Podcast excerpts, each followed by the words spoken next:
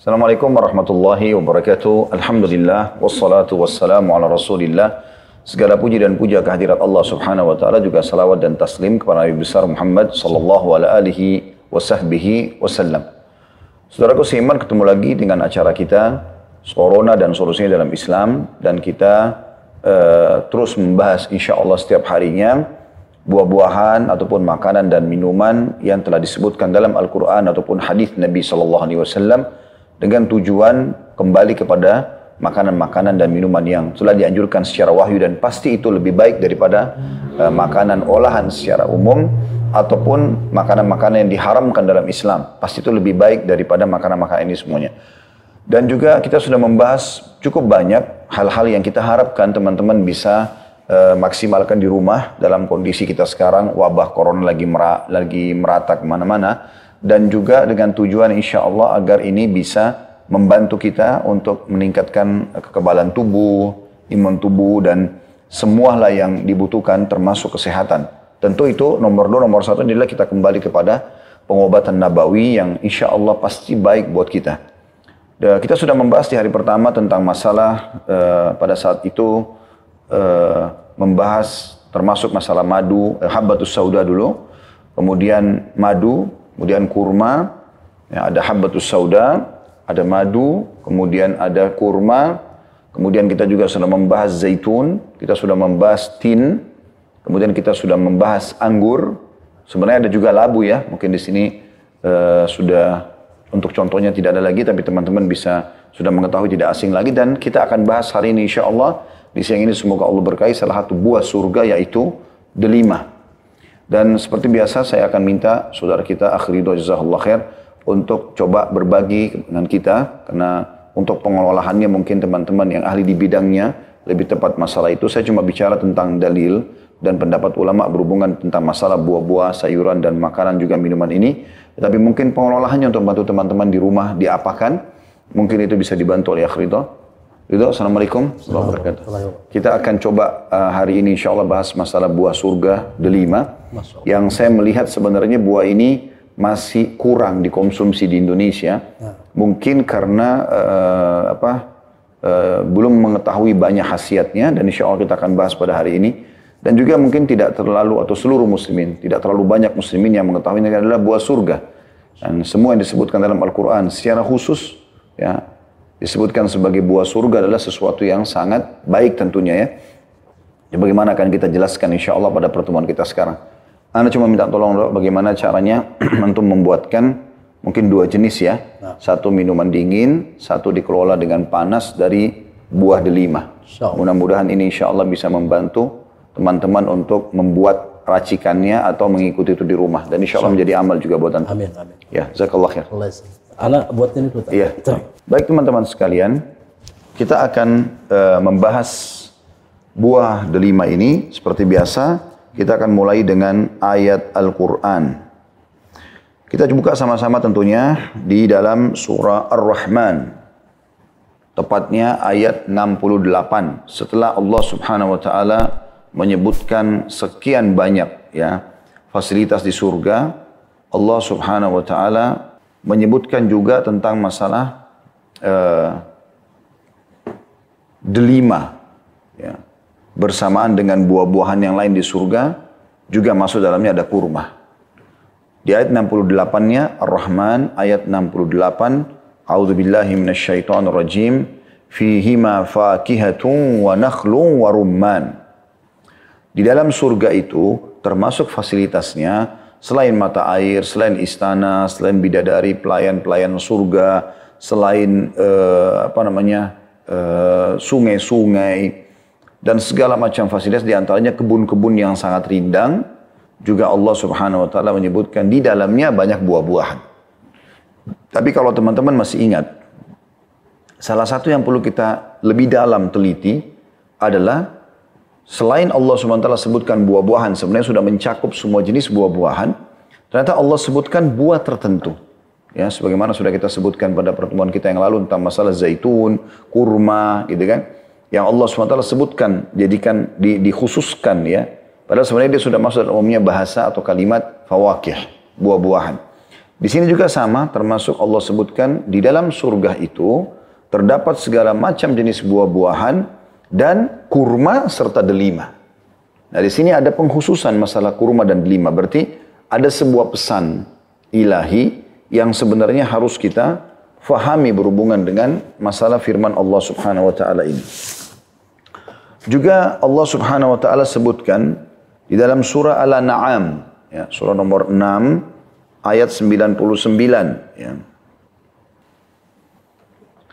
أعوذ بالله من الشيطان الرجيم. وهو الذي أنزل من السماء ماء فأخرجنا به نبات كل شيء فأخرجنا منه خضرا فأخرجنا منه خضرا نخرج منه حبا متراكبا ومن النخل من طلعها كنوان دانية من طلعها قنوان دانية وجنات من أعناب والزيتون والرمان مشتبها وغير متشابه Unzuru ila samarihi idza athmara wa yan'ih.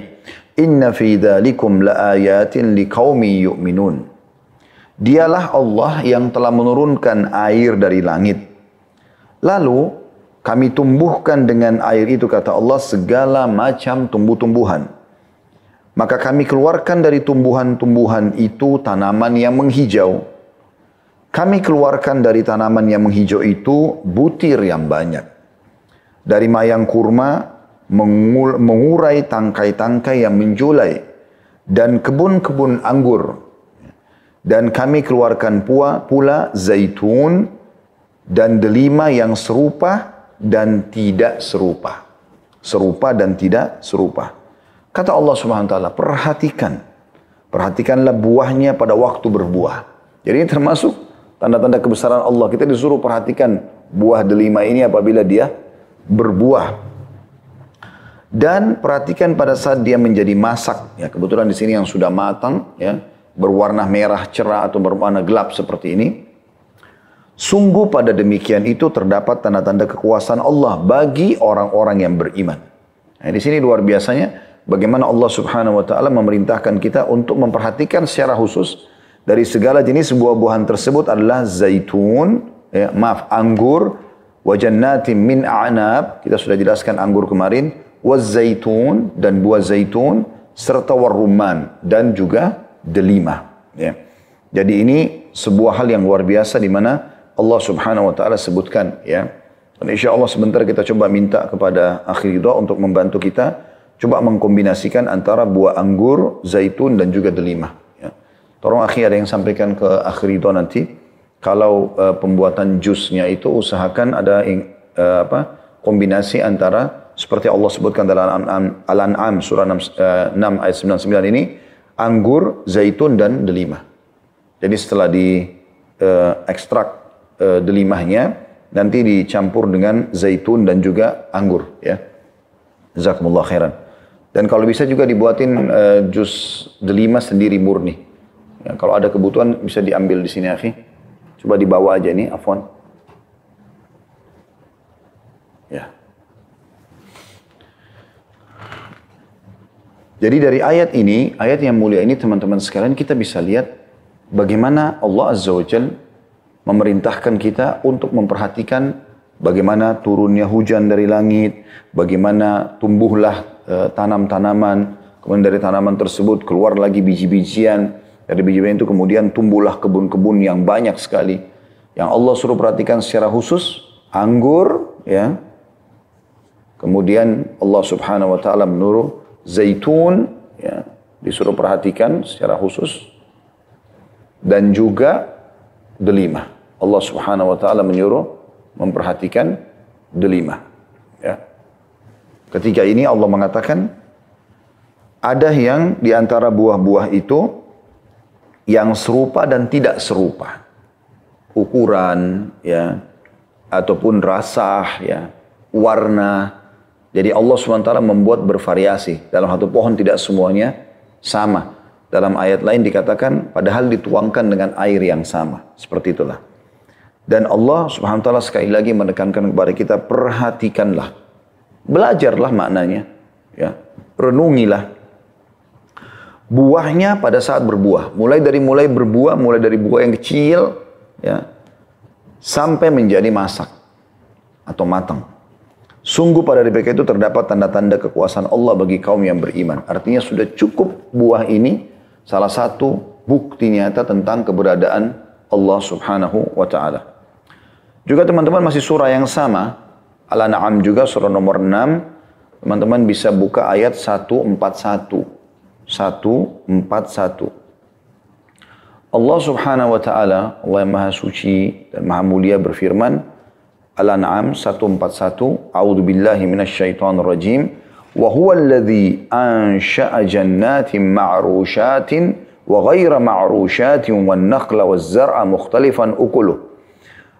والنخل والزرع مختلفا أكله والزيتون والرمان متشابها وغير متشابه Kulu min thamarihi idha athmara wa atu haqqahu yawma hasadih. Wa la tusrifu innallaha la yuhibbul musrifin. Dan dialah yang telah menjadikan kebun-kebun yang berjunjung dan tidak berjunjung. Pohon kurma, tanam tanaman yang bermacam-macam buahnya. Lalu Allah sebutkan secara khusus zaitun dan delima. Yang serupa, maksudnya bentuk dan warnanya dan tidak sama rasanya. Makanlah dari buahnya. Perhatikan perintah Allah SWT di sini disuruh makan buahnya. Perintah dari langit, wahyu dari sang pencipta Allah SWT kepada anda wahai makhluk.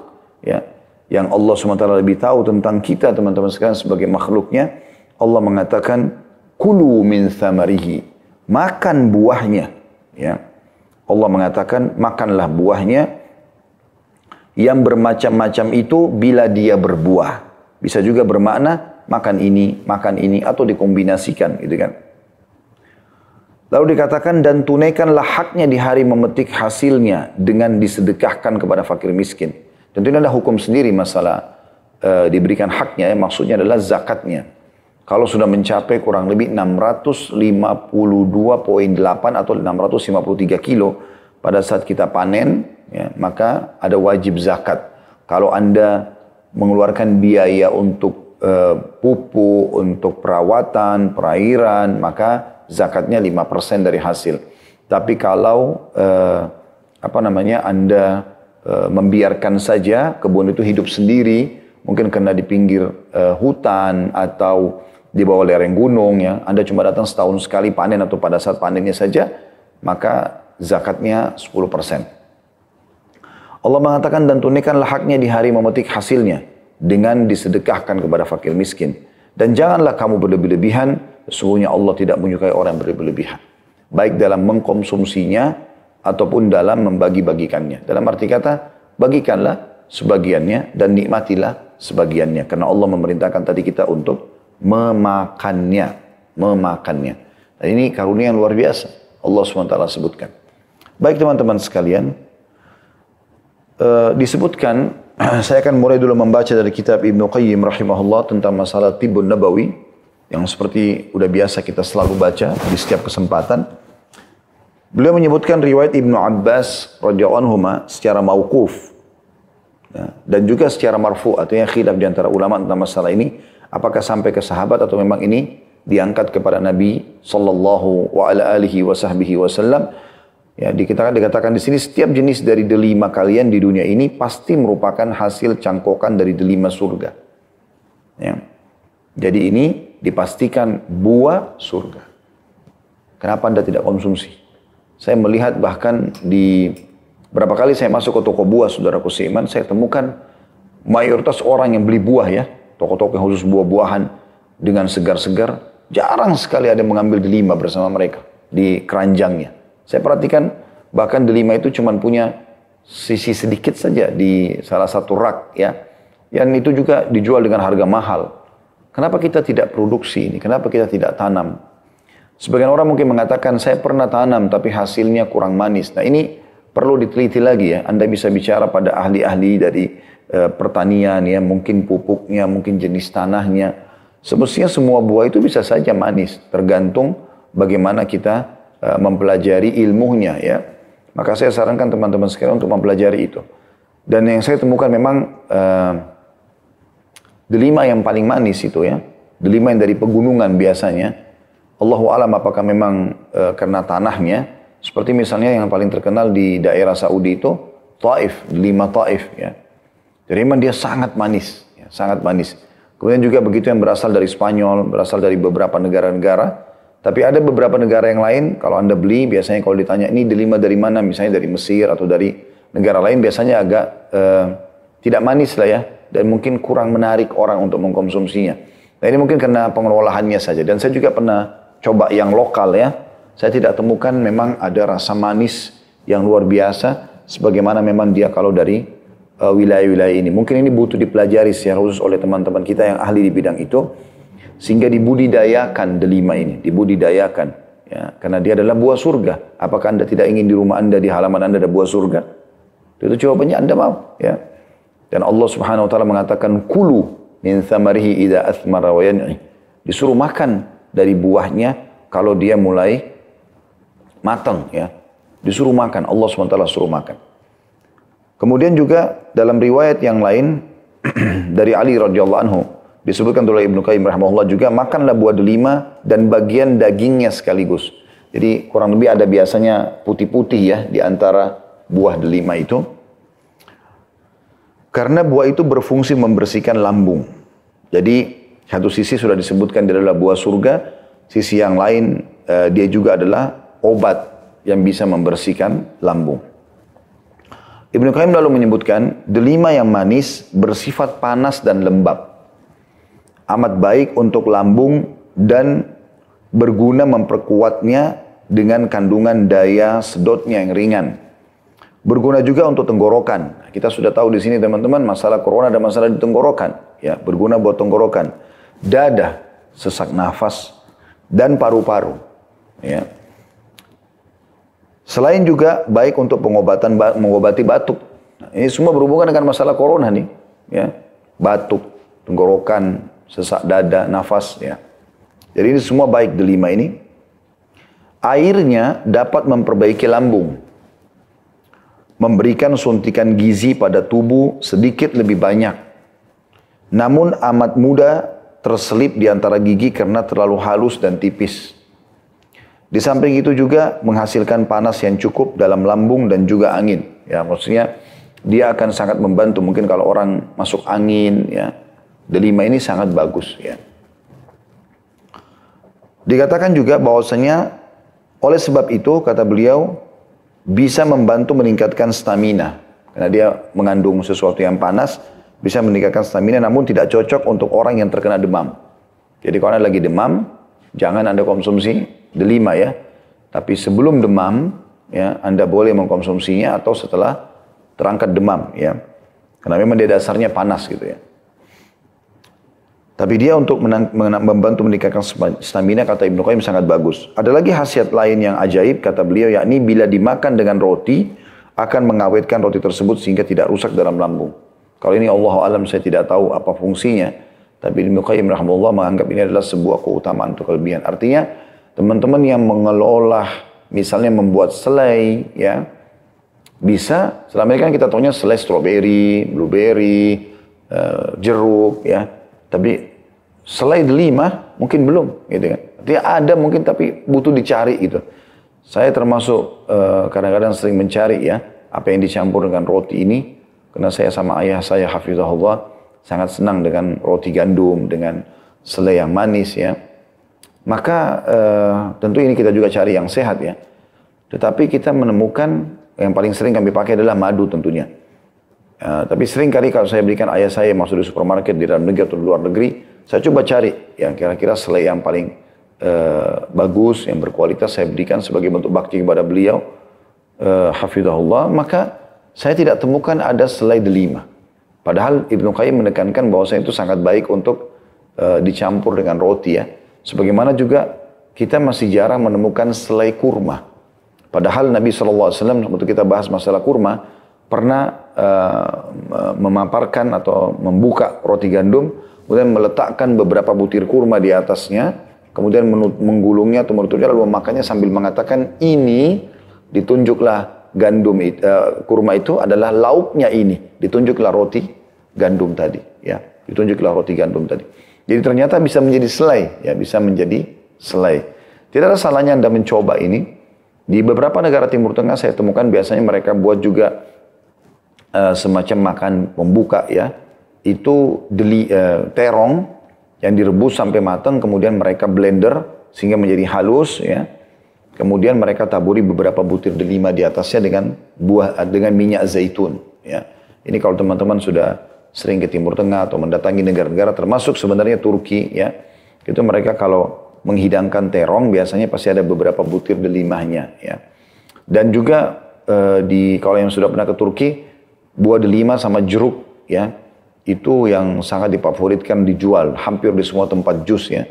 Dan itu fresh. Ya. Biasanya memang kita temukan sedikit agak kecut ya.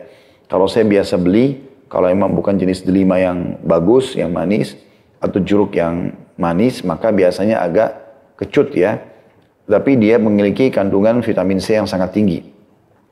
Bahkan saya temukan datanya secara ilmiah, delima ini bisa berlipat-lipat ganda atau beberapa kali lipat dibandingkan anggur dari sisi kandungan vitaminnya. Gitu kan. Yang jelas teman-teman sekalian, eh, saya biasa minta kalau beli jus seperti ini saya campur dengan madu, ya, dicampur dengan madu. Jadi madu ini luar biasa, sudah manisnya alami. Allah sebutkan dalam surah An-Nahl juga bisa menyembuhkan e, manusia ya, secara khusus disebutkan masalah itu, ini alangkah baiknya memang dicampur ya, dicampur dengan ini. Baik teman-teman sekalian selanjutnya kata Ibnu Qayyim rahimahullah dalam buku beliau bahasan tentang ruman atau delima di halaman 412 ya. Dari buku At-Tibun Nabawi, pengobatan Nabi. Delima asam bersifat dingin dan kering. Jadi dua-duanya ada yang manis, ada yang asam ya biasanya. Memiliki steptik atau daya penahan darah dingin. Berguna mengobati radang usus, memperlancar air seni, lebih dari yang bisa dilakukan jenis delima lainnya. Jadi kalau yang manis lebih cenderung kepada pengobatan uh, atau melancarkan air seni. Ya. Bisa juga menstabilkan empedu, memberhentikan buang air akibat obat pencahar, mencegah muntah, melunakkan ampas makanan, meredam panas lever, serta memperkuat seluruh organ tubuh. Jadi yang kita garis bawahi kalimat terakhirnya adalah memperkuat seluruh organ tubuh. Artinya memang sangat baik juga untuk kesehatan yang kita butuhkan di waktu kita sekarang. Berguna sekali kata beliau mengatasi jantung berdetak serta mungkin berdebar ya. Serta berbagai penyakit jantung dan juga bibir lambung. Selain juga memperkuat lambung, membuang ampas dan mengatasi penyakit kuning dan menghentikan dari yang mengucur. Ya, di sini kalimat mengatakan membuang ampas itu sangat bagus, artinya membersihkan usus kita, lambung ya, dibersihkan semuanya sehingga kalau kita sering makan delima insya Allah akan menghilangkan banyak sekali bakteri ataupun penyakit yang ada di dalam perut kita. Beliau juga mengatakan kalau airnya diperas, bersama dengan sebagian dagingnya, lalu dimasak sebentar dicampur madu sehingga bentuknya menyerupai balsem, lalu dibalurkan di kelopak mata. Ya. Bisa menghilangkan kotoran kuning pada putih mata dan membersihkan mata dari lendir. Ya, jadi orang yang matanya tidak putih bersih, ya, mungkin karena kurang istirahat atau yang lainnya, ternyata Ibnu Qayyim Allah menganjurkan kita untuk menempelkan atau masukkan di dalam mata dibiarkan beberapa saat ya. Jadi sekali lagi beliau mengatakan kalau airnya diperas bersamaan dengan sebagian dagingnya ya, lalu dimasak sehingga dicampur madu ya, atau dimasak sebentar dicampur madu hingga bentuknya menyerupai balsem, jadi sampai air kadar airnya sudah mulai hilang, lalu dibalurkan ke kelopak mata, bisa menghilangkan kotoran kuning pada putih mata dan membersihkan mata dari lendir. Bila dioleskan pada gusi, kata Ibnu Qayyim rahimahullah, bisa mencegah bakteri perusak gusi atau gigi. Maaf. Bila dioleskan pada gusi bisa mencegah bakteri perusak gigi. Ya, saya tidak tahu apakah para dokter-dokter muslim sudah mengetahui hal ini atau belum, tapi ini termasuk sangat bagus masukan dari Ibnu Qayyim rahimahullah uh, untuk mencegah bakteri perusak gigi. Bila air perasannya diambil dengan sedikit dagingnya, bisa melapangkan perut dan mengusir lendir busuk pada lambung serta mencegah teritian uh, pever yang berkepanjangan. Ini sebagaimana disebutkan.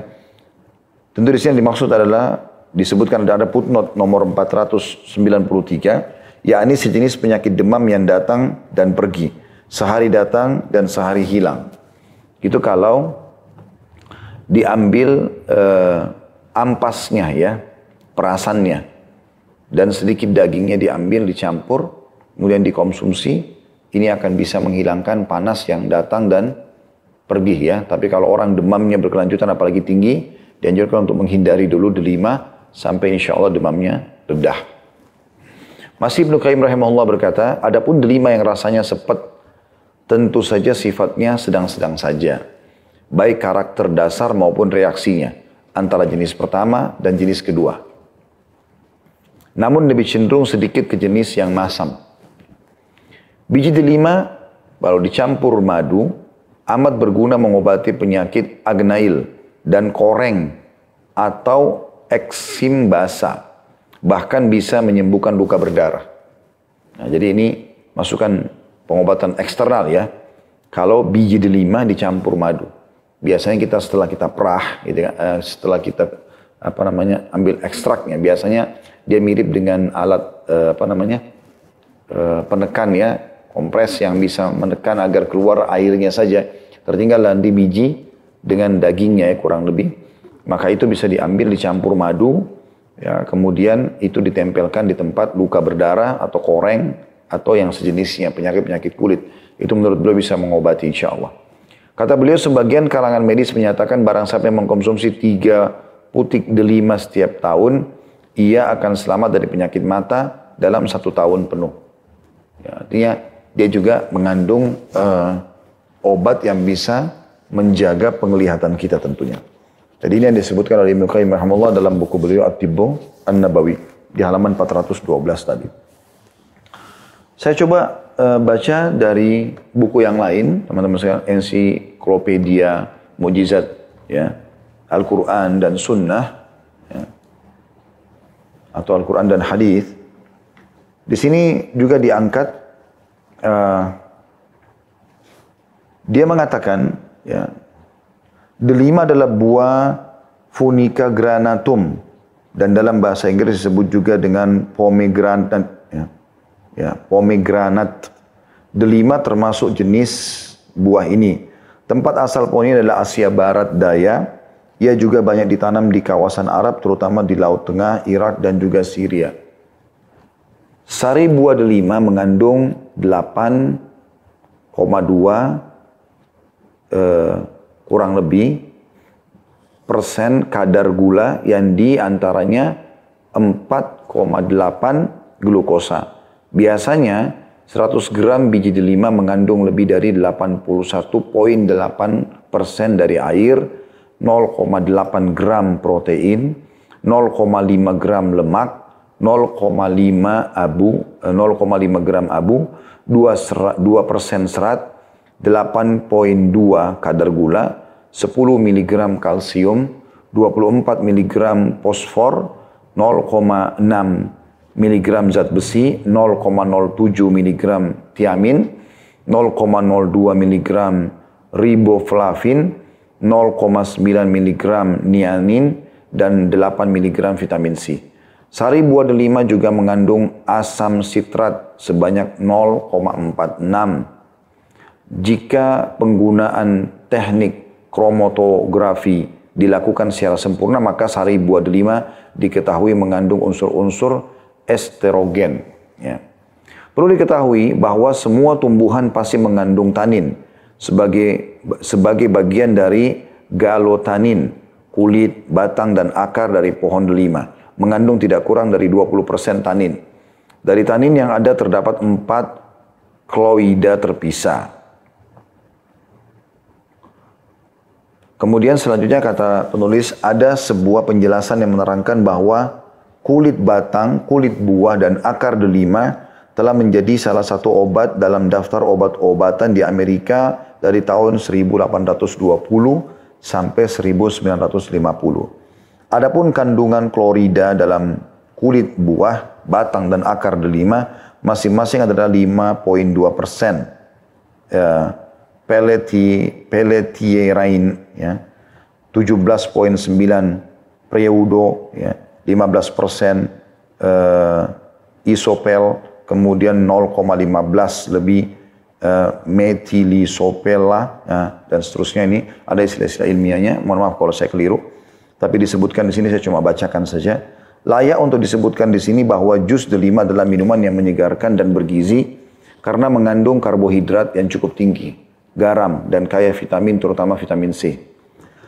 Selain itu jus buah delima juga dapat membunuh kuman-kuman dengan perbandingan 1 eh, poin 60 bakteri. Tidak hanya jus buahnya saja yang dapat membunuh kuman, tetapi kulit buahnya juga memiliki kegunaan yang sama. Jadi dua-duanya berfungsi kulit buahnya dan buahnya sendiri itu bisa membunuh kuman-kuman. Dan kita tahu ini semua kita butuhkan untuk, untuk kesehatan ya. Kandungan air dalam buah delima juga mampu membunuh jamur. Ya. Dan eh, sedangkan kulit buah dan daunnya dengan cara sedikit memakannya mengandung tanin yang bermanfaat untuk mengobati luka pada saluran pencernaan. Karena tanin yang tinggi dapat mengubah proteinat kuman dan membunuhnya. Tanin juga bermanfaat untuk melapisi pencernaan sehingga proteinat yang berada di lapisan pencernaan berkurang. Oleh karena itu kulit dan daun delima digunakan untuk mengobati luka pada pencernaan dan usus. Kazoli bersama beberapa peneliti lainnya juga menemukan bahwa kandungan air dalam kulit delima berfungsi untuk mencegah luka yang ditimbulkan oleh etanol. Meskipun sulit, ya, bagi kita untuk mengenal susunan dari tanin yang mampu mengobati luka, tetapi diketahui bahwa tanin tersusun dari senyawa yang disebut dengan tetramer atau dalam kurung polimer yang tersusun dari empat monomer yang sama yang aktif mencegah penyakit kanker. Manfaat lainnya dari delima adalah ketika meminum delima, baik berupa air rendaman maupun air yang telah dicampuri dengan bubuk kulit, batang, atau akar pohon delima, maka penyakit mencret atau disentri akan sembuh. Hal tersebut terjadi karena air mampu mengubah proteinat dalam rongga perut. Selain itu, air juga dapat mengurangi kebocoran saluran dalam usus. Tidak hanya itu, air juga dapat menetralkan racun-racun dari bakteri. Air rendaman kulit delima ketika langsung dikonsumsi atau dicampur dengan beras terlebih dahulu dapat mengobati penyakit lambung, radang usus dan juga radang kolon. Kulit atau batang delima yang dilarutkan atau direndam dapat juga digunakan sebagai alat pembersih vagina dari bakteri dan jamur. Jadi kita lihat di sini banyak sekali fungsinya untuk memberikan atau menyehatkan tubuh ya. Bahkan menghilangkan kuman-kuman, bakteri yang jahat. Termasuk sini pembersihan vagina dari bakteri dan jamur. Buah delima, terutama rendaman kulitnya, dapat digunakan untuk menghilangkan parasit Adapun unsur yang melakukan hal tersebut adalah kloida. Kulit, batang, dan akar delima tidak hanya bisa direndam, tapi juga dapat dibakar untuk dimanfaatkan sebagai alat pengusir serangga. Ya, jadi subhanallah, buah ini seperti kalau kita simpulkan apa yang disampaikan semua ini, bisa berfungsi seluruhnya. Bisa berfungsi seluruhnya, termasuk ya ampasnya pun setelah Anda mixer atau blender misalnya, ya, atau Anda ambil uh, ekstraknya, maka ampasnya, kulitnya, ya sisa-sisa lemak yang ada di kulitnya, semua itu kalau dibakar ya, dan bijinya juga bisa bermanfaat sebagai alat pengusir serangga. Ya mungkin kalau kita kayak obat nyamuk ya. Sigora beserta para peneliti lainnya kata penulis telah menemukan bahwa akar delima bermanfaat untuk menghilangkan parasit-parasit. Adapun unsur yang sebenarnya mampu menghilangkan parasit tersebut adalah tanin. Selain itu, tanin tersebut juga dapat membunuh cacing dan parasit yang lainnya. Takaran yang dianjurkan untuk membunuh cacing adalah 250 mg bagi orang dewasa, seperti yang terdapat dalam aturan pengobatan di Amerika. Ketika menggunakan kulit delima untuk menghilangkan cacing, dianjurkan untuk diikuti dengan meminum obat laksatif. Ya. Jadi ini kurang lebih keterangan yang disampaikan di dalam buku ensiklopedia Mujizat Al-Quran dan Sunnah ya. Teman-teman sekalian, apa yang kita sampaikan tadi insya Allah akan saya tambahkan dengan uh, sesuatu yang saya baca juga dari uh, artikel ya tentang masalah keutamaan daripada buah delima itu sendiri. Uh, cukup banyak artikel ya. Ada yang menyebutkan bahwasanya lima manfaat buah delima, dia mengandung antioksidan hingga bunuh sel kanker. Kemudian Buah, biji, dan kulit delima memiliki banyak manfaat untuk tubuh. Kandungan nutrisi dalam buah, biji, serta kulit delima sangat baik untuk tubuh. Antara lain mengandung serat, protein, vitamin C, vitamin K, folat, juga kalium. Ya. Anda bisa baca ini di artikel-artikel di Google tentang lima manfaat buah delima. Kemudian juga ada hal yang lain tentunya yang disebutkan dalam artikel-artikel yang ada seperti misalnya dikatakan buah delima itu memiliki atau memiliki nama lain Funica granatum ternyata masuk salah satu buah dalam kandungan gizi paling tinggi. Wajar saja kalau buah delima baik buat kesehatan. Seperti itulah. Nah, kemudian penulis sempat menukil surah Rahman tadi ayat 68. Kemudian juga dia menjelaskan di sini mengatakan manfaat buah lima manfaat buah delima dari kesehatan benar-benar ya, memiliki antioksidan yang kekuatannya tiga kali lipat melebihi anggur merah dan teh hijau. Ini sedikit tambahan ya. Kemudian juga di dalam buah delima itu ada banyak kandungan-kandungan seperti funicid ya, atau funicid ya, akid you know. Dalam literatur kesehatan itu sangat baik buat kesehatan. Buah delima juga memiliki rasa manis dan bersifat panas juga basah. Buah delima juga bisa mengobati infeksi pada tenggorokan, dada, paru-paru, serta melegakan batuk. Jadi ini hampir semua dinukil seperti itu penelitian ilmiahnya. Selain itu juga buah ini sangat disukai oleh Nabi Shallallahu Alaihi Wasallam. Delima juga merupakan satu makanan diminta disediakan oleh uh, umumnya raja-raja ya di dunia ini kalau mereka lagi musim delima itu maka mereka biasanya termasuk makanan yang dianggap eksklusif ataupun mewah karena mungkin mengetahui tentang masalah kandungan yang ada ya. Dari kurang lebih 800 mg minyak biji delima per hari uh, diadakan studi, sebuah studi dilakukan kepada 51 orang yang dengan tingkat uh, triglycerida tinggi menunjukkan bahwa konsumsi 800 mg biji delima per hari secara signifikan menurunkan trigliserida dan meningkatkan rasionya. Ya. Dan cukup banyak tentunya eh, bahasa-bahasa di sini menjelaskan tentang manfaat daripada buah delima tersebut. Ya. Tapi terlepas daripada semua itu teman-teman sekalian, yang kita ingin uh, sampaikan adalah bagaimana Allah Subhanahu Wa Taala telah menyebutkan dalam Al-Quran dan sebagaimana sudah saya bacakan tadi memerintahkan kita untuk ya uh, apa namanya memakannya, mengkonsumsinya.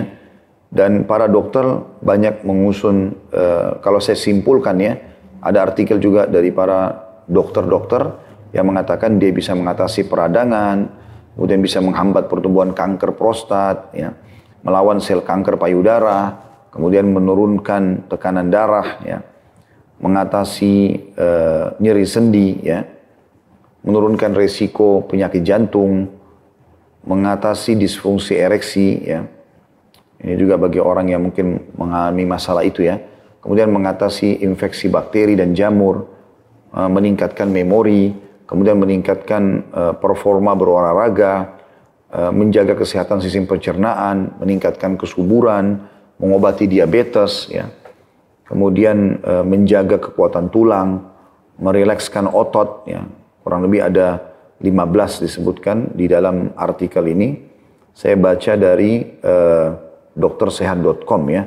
Dan cukup banyak di situ teman-teman sekalian uh, apa namanya yang kita bisa lihat artikel-artikel yang ditulis secara ilmiah yang mungkin sudah diadakan penelitian. Tapi sekali lagi sebagai seorang muslim tentunya kita hanya mengembalikan uh, semua ini adalah rincian daripada manfaat tetapi Allah Subhanahu wa taala Walaupun tidak merincikan semua kandungannya apa saja, tapi Allah sudah memerintahkan orang beriman, kulu min thamari idha athmara wa yan'i, makanlah dari buahnya kalau dia sudah berbuah ya. Jadi kita disuruh memakannya dan memang disebutkan dalam hadis kalau dia adalah cangkokan dari pohon surga. Allahu alam. Ini bahasan kita insya Allah. Semoga saja teman-teman bisa mengambil manfaat darinya. Dan tentu saja saya mohon maaf kalau ada beberapa istilah yang mungkin saya keliru membacanya karena ini bukan bidang saya. Saya hanya sekedar membaca apa yang dalam buku. Yang saya ingin titipkan adalah pesan wahyunya dari ayat dan juga dari hadis Nabi alaihi salatu wassalam. Assalamualaikum. Waalaikumsalam. Bisa disambungkan lagi, balik?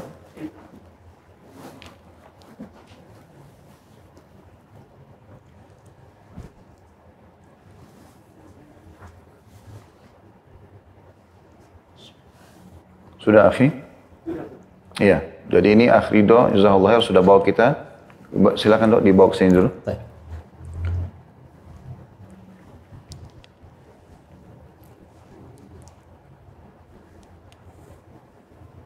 Baik.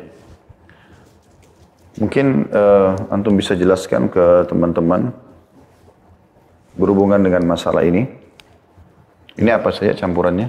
Itu delima uh, ekstraknya murni ekstrak ditambah madu dan kami blend. Oke, sekarang uh, takarannya untuk satu gelas seperti ini, delimanya berapa banyak? Baik. Berhubung delima tuh kita harus ngambil ekstraknya dan kebetulan cairannya sangat sedikit, kita membutuhkan satu butir ini buat satu gelas. Oh satu buat satu gelas. Nah, kalau yang eh, ekstraknya aja kan, nggak nggak dicampur yang kalau yang satu lagi kan ada eh, anggur, ada zaitun. Ini jadinya uh, berapa banyak uh, madu yang dibutuhkan? Madu saya pakai dua sendok makan. Dua sendok makan, kita ekstrak eh, delimanya, benar-benar di am- murni delima aja, jadilah satu gelas satu Oke. butir itu. Baik, ini insya Allah minuman yang fresh. Ini yang sebelahnya lagi. Yang ini saya kolaborasikan sama anggur dan zaitun. Oh ya, seperti tadi, seperti Al-Quran menyebutkan ya tentang masalah itu. Ini disaring juga. Ya, Oke. Jadi ini disaring, campurannya adalah zaitun, anggur delima sama anggur ya. Terus pakai madu nggak? pakai madu. Pakai madu juga. Takarannya untuk bisa buat satu gelas begini, Satu gelas begini saya pakai setengah setengah butir delima, tujuh biji eh, anggur dan tujuh biji zaitun. Hmm, berarti rata-rata hitungannya tujuh ya. Nah, Jazakallah khair. Kalau ini, yang ini kayaknya panas ya. iya itu yang panas Tad. Ini kreasi anak. Nah, ini apa nih? Saya eh, campurkan sama kubus sama roti sa- sama kubus, Hmm. roti tawar dicampur anak pakai kurma sukari Hmm. dan Dengan delima. Ah, ah. delima pakai air ekstrak delima. Ini apa ini? Sup gitu kayak. Sup, kayak semacam sup. Jadi semacam jadi delima, kurma, oh semacam Oh, umu ali. Iya, cuman coba itu itu. Ya, kalau teman-teman belum tahu umu ali, umu ali itu biasanya seratan roti pakai susu, pakai sedikit hancuran kacang ya, ya serpian kacang itu di pistachio jadi dimakan biasanya orang Arab mengatakan umu ali. Maka ini coba Akhrido mengkombinasikan buat kita mirip dengan itu potongan-potongan roti, ada kurma, ada delima ya. Nah. Kemudian apa lagi? Eh, kita nggak pakai gula, jadi itu kita campur madu. Oke, Semuanya madu. serba. Berarti empat macam ya. Roti, kurma, delima, sama madu ya. Nah. Terus jadikan semacam sup. Ini agak panas ya. Ini panas. Nah, mohon maaf saya nggak coba hari ini karena saya puasa. Jadi insya Allah eh, teman-teman bisa coba di rumah. Tapi saya sangat percaya insya Allah dengan akhir itu jazakallah khair. Yang coba memberikan kepada kita yang terbaik untuk itu. Amin. Baik, jazakallah khair. Baik, syukur Ya. Assalamualaikum. Wassalamualaikum. Baik teman-teman sekalian, itu yang kita bahas pada kesempatan kita kali ini. Pertanyaan juga sudah kita cukupkan insya Allah sampai 14 tadi. Eh, lebih kurang tolong dimaafkan dan kita berdoa kepada Allah Subhanahu wa taala semoga pelajaran hari ini bisa memberikan manfaat kepada kita semua dan juga mohon dimaafkan kalau ada kekeliruan dalam ucapan ataupun dalam penjelasan karena saya membaca dari referensi atau literatur saya hanya ingin menyampaikan pesan Allah Subhanahu wa taala dan juga pesan Nabi sallallahu alaihi wasallam yang mudah-mudahan kita bisa ambil pelajaran dari semua itu. Dan semoga Allah selamatkan kita dari corona ini dan teman-teman sekalian saya ingin menyampaikan sebuah pesan sebagai penutup. Corona ini kalau bisa membahasakan dirinya maka dia akan mengatakan saya bukan sesuatu yang menakutkan dan saya bukan berlaku seperti apa yang eh, saya inginkan. Tetapi saya adalah sebuah ciptaan, makhluk yang diperintahkan oleh Allah. Saya tidak pernah mengenal lagi mana batasan negara, mana batasan jabatan, laki-laki atau perempuan, dia muslim atau bukan muslim, maka saya akan jalan dan merengut serta ya uh, menimpa uh, kepada orang yang memang diperintahkan oleh Allah Subhanahu wa taala. Saya sangat gembira kalau saya bisa menghukum orang-orang yang telah bermaksiat kepada Allah dan saya sangat sedih juga satu sisi saya kagum pada saat saya harus menimpa orang-orang mukmin karena memang ini peringatan bagi mereka sekaligus juga rahmat Allah Subhanahu wa taala. Karena dengan denganku maka secara otomatis mereka akan lebih dekat kepada Allah Subhanahu wa taala. Manusia kalau muncul rasa takutnya maka akan takut kepada Sang Pencipta Allah. Sekali lagi, aku hanya diperintahkan dan makhluk, maka jangan salahkan diriku. Saya tidak akan uh, menyusun kata-kata ini uh, dengan tujuan menakut-nakuti teman-teman sekalian, tapi cuma menggambarkan. Sehingga jangan kita menyalahkan coronanya, tapi kita bagaimana menjadikannya sebagai ibrah dan pelajaran. Dia adalah makhluk yang lemah, yang Allah subhanahu wa ta'ala utus dia untuk menguji kita tentunya. Dan agar kita kembali kepada jalan Allah subhanahu wa ta'ala. Sekali lagi semoga Allah selamatkan kita dari corona ini dan semua wabah dan penyakit juga fitnah dalam kehidupan kita. Dan semoga Allah isi sisa umur kita dengan ketaatan kepadanya. Subhanakallahumma bihamdika. Asyadu an la ilaha illa anta astaghfiruka wa atubu. Assalamualaikum warahmatullahi wabarakatuh.